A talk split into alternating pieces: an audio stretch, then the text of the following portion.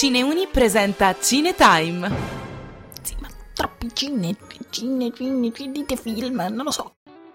Ed eccoci qua amici di Cineuni, dopo tanto tempo siamo tornati. Finalmente, non vedavamo l'ora di tornare ai microfoni e prima dell'inizio della nuova stagione abbiamo colto l'occasione per fare qualche contenuto speciale, naturalmente sulla mostra del cinema di Venezia. Oggi partiremo dal film Felicità di Micaela Ramazzotti, una donna che conoscevamo già come grande attrice del cinema italiano e che questa volta ha debuttato come regista creando una pellicola emozionante, toccante, comica e a tratti anche drammatica.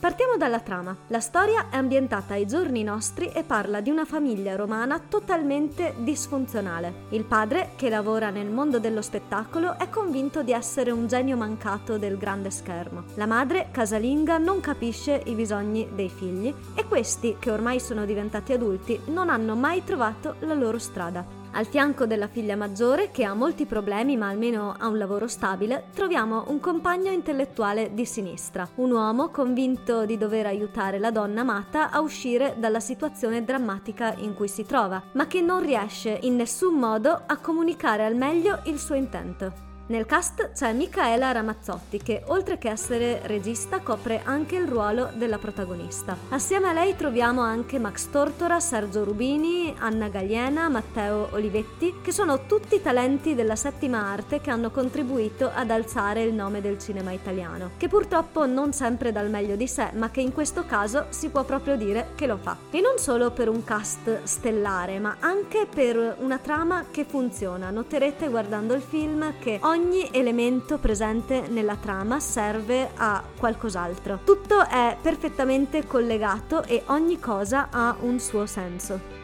In questo film troviamo tre tematiche affrontate tra momenti di dramma e di comicità. Al primo posto il benaltrismo dell'italiano medio, quello di chi è convinto che tutto sia dovuto e che senza sforzi spera di ottenere tutti i vantaggi che una società meritocratica invece tende a concedere soltanto a chi ha davvero bisogno di aiuto o a chi dopo tanti sforzi ha ottenuto dei privilegi perché li merita. Al secondo posto l'importanza di curare la propria salute mentale, un tema molto gettonato nella mostra del cinema di Venezia di quest'anno e questo è molto bello perché dopo tanto tempo questo aspetto della nostra vita ha smesso di essere un tabù culturale della nostra società e finora il cinema non aveva mai affrontato così tanto e così correttamente questo aspetto della nostra vita. E al terzo posto troviamo la tematica delle molestie, purtroppo un tema molto attuale, in particolar modo in questo caso parliamo di molestie in ambito lavorativo. Ancora una volta c'è la tendenza della società a sottovalutarne i problemi, un po' per ignoranza, ma anche e soprattutto per i danni che una cultura dello stupro e della società patriarcale provocano, ostinandosi a credere che sotto sotto ci siano problemi più gravi di questi e che quindi prima bisogna occuparsi di altre cose e poi per le molestie si vedrà.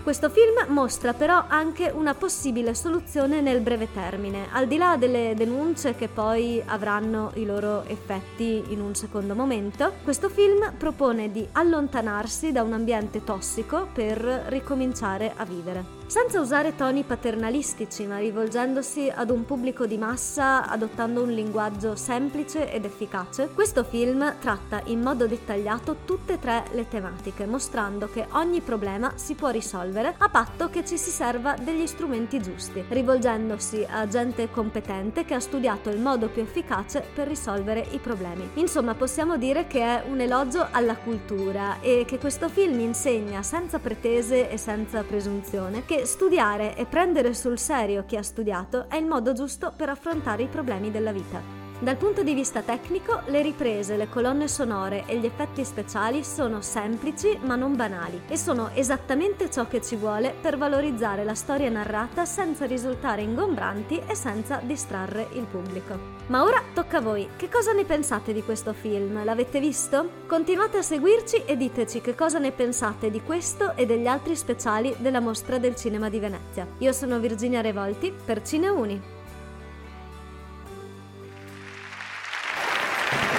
Se non dovessimo risentirci, buon pomeriggio, buonasera e buonanotte.